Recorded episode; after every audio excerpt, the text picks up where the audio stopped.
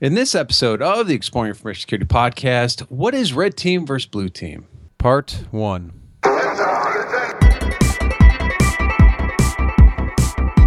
Welcome to the Exploring Information Security podcast, where you will learn, explore, and grow your security mindset.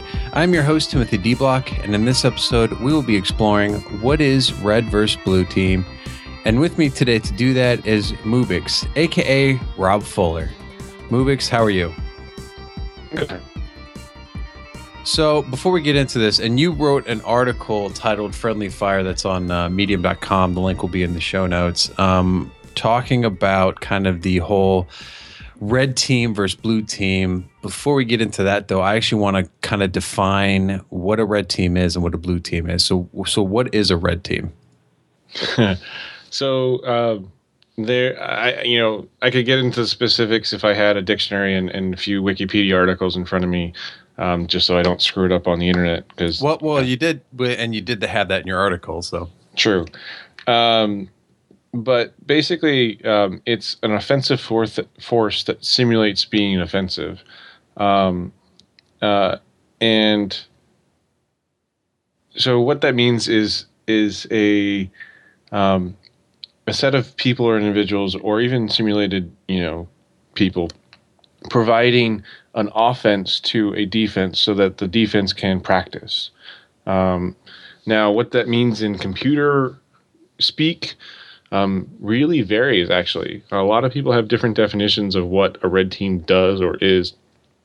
You have, you know, you have VA people probably saying they're red teams um, just because it's a hot topic. Um, but, you know, I say that with animosity, but again, the the whole premise of red versus blue, all that is is the fact that we're working together to make the defense better. So that's what a red team is. And then blue team is uh, so the blue side of things, the defense is basically what that is, right? So anything that involves or is involved in defense um, of a base, of a um, like a military base or a computer network. Um, so if you have incident responders, if you have intelligence uh, people, if you have um, a CISO, getting them involved in in the defense is what really is the job of the red team is getting um, the perspe- prospective parties to practice when they can. Okay. And it's interesting that you said that it's all for defense. So red team is for defense and blue team is for defense. Correct. So I guess we could we could really just get into your article, which is which is friendly fire, which which kind of goes through the red team versus blue team and how really it should be more of a collaborative type of thing. So so what kind of prompted that article? So um, what prompted that article is is I saw something when I first got into really doing red teaming. Um, it was um, er, initially uh, very very black and white. I never saw or interacted with the blue side of things. I was so new. I didn't, you know, I wasn't on customer calls. I was never never talking to anyone. Um, so I didn't see any of that. Um, when I went over to Rapid 7, and this is nothing to do with their customer base, it's just the fact that this is normal all across the board. Um, I saw a lot of animosity both on the red team side and the blue team side, and it got me really frustrated. So I grew up in Oregon, and um, as you as everyone knows, everyone's a hippie in Oregon. So I uh, I literally grew up as basically a tree hugger because I love the trees and you know, uh, freaking Lorax is my best friend. Um, yeah, it's and I I'm every time I ha- I ran into it when I was the red teamer or the pen tester. Um, going against a blue team, I'm like, and I, I'd just throw up my arms and go, like, same team, man, same team. And like, I never understood why they thought that way. Um, and then I started seeing, you know, the other, and I I fell fall prey to it too. So I'm not saying I'm perfect in this realm, but I do know that there's a problem, and that's the first step to you know fixing things. Um, so I tried to fix it in myself as well, but I do see it a lot in other pen testers and red teamers where they throw that ego around. They they assume so much like things are easy to fix um, that oh all you have to do is you know switch this registry key and then you won't have a problem anymore. Why why haven't they done that in two years?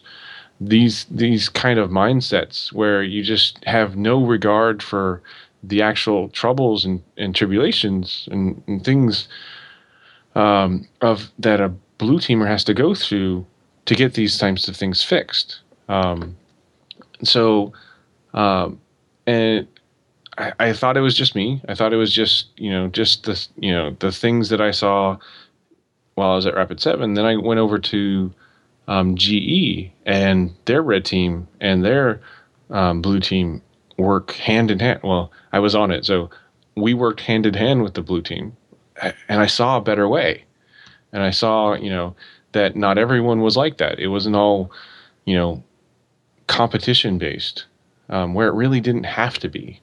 Um, so I started seeing it and started you know I worked there for four years, um, and I saw it across the board, and I saw a lot more purple teamy stuff coming out um, along those lines, which is um, the collaboration of red and blue, you know, putting those two colors together. Um, so I thought, you know, when I got out, when I switched from GE to my new gig, that all that would go away, or that that I wouldn't see the same stuff I saw back in while I was at Rapid Seven. And again, nothing against their customer base, mm-hmm. um, but uh, I saw it again and not not not with customers of mine, but other you know other people I interacted with. And I was like, "Is this still around?"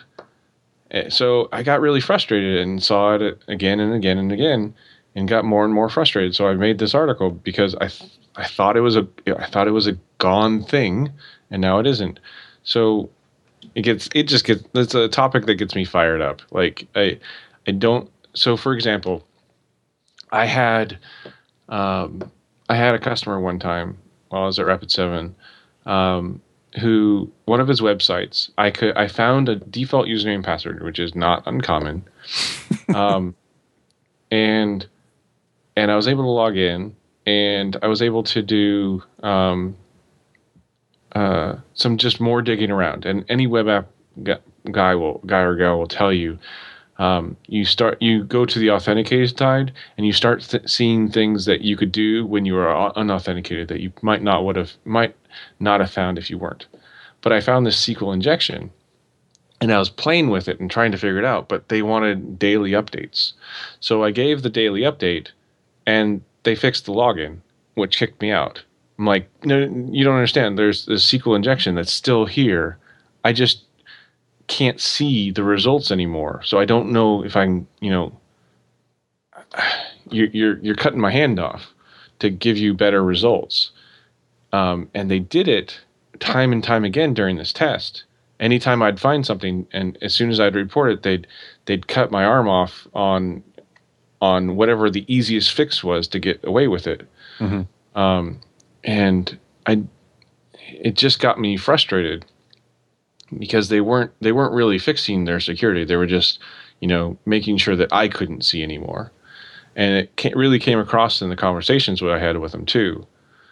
So, um, I mean, but it comes from both sides.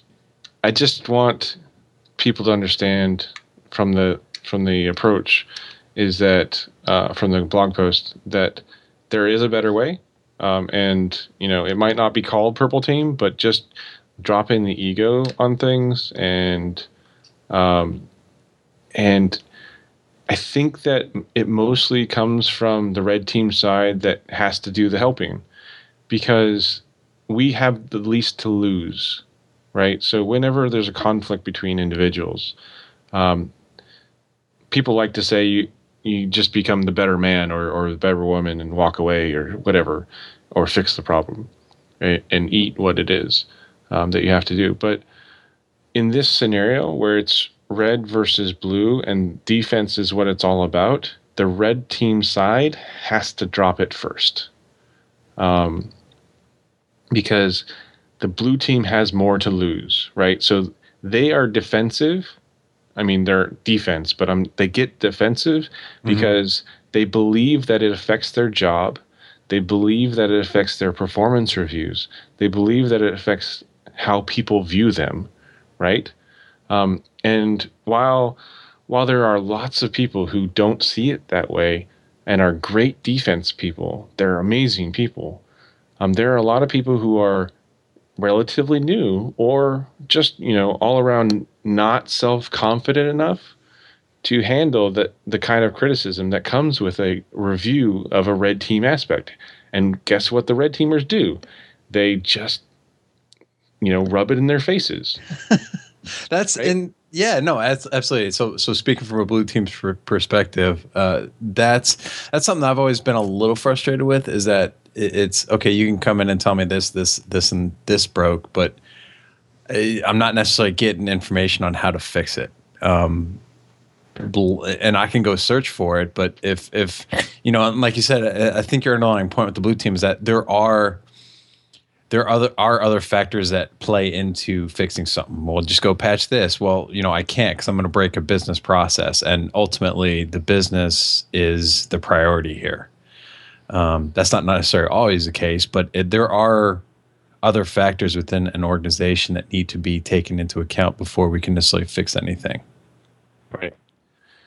So another story is um, just on that that point is that there was a um, a SQL server that this uh, this I'm sorry there was a yeah SQL server with a SA blank password. And our results of our test we used it as the result of our test to you know break into the the web app. Um, we are actually um, pretty well stopped from there but we still had access to the web app and the sql server and, and we thought that was a pretty bad finding. Um, what the was but when we talked and you know when we gave a report um, obviously they're they're like yeah we know about it. We can't really do anything. We're like well you should still fix it. Um, and uh, I got a chance to actually figure out and work with them because I was in we were internal red team at the time and figure out what it was. It was an appliance that they had to use for some kind of payment processing that required the SQL server, and they couldn't change the password on the SQL server um, because uh, it it was an application or an appliance that had to log into the SQL server. And the reason they made the SQL server in the first place was it was a better option um, for the application or for the appliance because oh, um, it had something to do with it actually being a worse security vulnerability because they had some kind of like MS SQL Server 2000 that they, that they required to have as as the appliance SQL Server. So at least they could patch the SQL Server um, if they ran it. So appliance A has to have SQL, uh, and then the people using it for the card, card processing or whatever tried to secure it but couldn't. So they ha- they moved the SQL Server off at least. Um, so the result of that, how we worked to fix it, was making the SQL server so it could only talk to the appliance mm-hmm. and and figuring out that like it seems simple now now that I know how the architecture works and how and what the what the real problem was and the systemic you know issue um, but as a as a red teamer all I knew was you know SA SA blank and I was a- able to get in so so learning all that and working with people um, has been the most rewarding part of being a red teamer, and I don't know why more more people don't do that. Honestly. Um, so so it sounds like we need better coordination from from both sides, both the red team and the blue team. How how would people start going about and doing that? So the first thing is um, don't have your reports at the end of your pen test. So what happens is um, people have one, two week, three week pen tests or red team assessments or month red team assessment, and then they get done with it because they want the most time to have the have the fun and hack stuff, right? During that time. Mm-hmm. And then at the end, they have to, you know, trudge through a report, which sucks. And I hate doing reports myself. Um, but that's the end of their time. That's the paid for time allotted. Um, there's no reason or or rhyme to going any further than that. You do the report, you send it off, and that's it. Um, but uh, what I've started doing and, and like to do is is getting the report out to them, you know, a day in advance or a week in advance, or depending on the time frame, um, as most as more in advance as I can. Um, so when you do that, you actually give the opportunity to have a retest or or work through them or talk to them about their findings and fix them a remediation period Mhm. And that has been really rewarding and helps to cut down on on the animosity that i get from the blue team side right Yeah, no, absolutely. And that that sounds a lot like other concepts within security. So we talk about, you know, circles and, and incident response is like a big circle. So it's um and I can't remember the exact name, but it's, you know, recovery uh eradication and then like um or eradication and recovery and then also like feedback. So lessons learned, things like that. Um, and so I like that idea, and I think that certainly applies there where you're getting feedback. Um, I know when I was setting up, so, so we had, to, I was tasked with setting up security in the SDLC process. One of the things I liked doing was, you know, the testing I could get done in uh, a day or two. These applications weren't very big, but I we always told them we need at least five days. And you know, the first two days was testing, and then the other three was working with the developers to go fix that. yep Um, and that worked really well, and they appreciated it because I wasn't just it, it wasn't like a fire and forget type of thing. yep Um, so I think that, and I think that's an interesting concept. Um, so I guess with that, I feel like if uh, you know, is that something that would then be built in? Is that something people need to start building in, or like, I I guess how much of a freedom do people have to actually do something like that? Well, uh, so think about it. Most most red team assessments, um, the blue team side or or the defense side comes in and says, "We need a red team assessment." PCI tells us we need one, or we need a red team assessment. Our CISO tells us we need one, or we need a red team assessment. We we need to get better. Um, but it's very. I don't think I've ever had, not even once, had an engagement where where a blue teamer or or the you know the customer um, said, "I need a red team assessment. I need you to assess these three things. Um, I'm looking to find out what you know the risk is on on these set items, and here's your targets." Never, not once. Um, so what I think the defense side needs to do, and and the red team side needs to pr- promote, is a conversation on how best to use that time. So I actually just recently did a uh, a password audit for for a company as part of the red team time that I had with them. Now, did I break into the domain controller? No. I they gave me, you know, a username and password, promoted me to domain admin, and I did a password audit for them. It took me 45 minutes to do that. I then cracked a bunch of passwords, told them which ones were weak, to, told them which ones were good, um, which ones were the same, found a bunch of anomalies where they had um, passwords being set as the same thing. That entire process took probably three hours. Now, you can do a month long pen test or red team assessment and never get to that point, never have the pen testers get there. So why why is that? Why don't you get that you know the benefit out of doing a password audit um, during that red team time, even if it's a week long? It's 4 hours. Like I think what needs to happen is the blue and red side needs need to better utilize the time that they're paying for, that they're getting paid for. And that will do it for part one. Hopefully, you learned something. If you didn't, drop me a line on Twitter at Timothy De Block. That's D E B L O C K, or email me at Timothy timothy.deblock at gmail.com. Let me know what you didn't learn and we'll cover it in a future podcast. Show notes can be found at timothydeblock.com forward slash EIS. If you enjoyed the show, share it with others and rate it on iTunes. If you'd like to donate to the show, check out my Patreon page at p-a-t-r-e-o-n dot com forward slash E-I-S. Have a good one.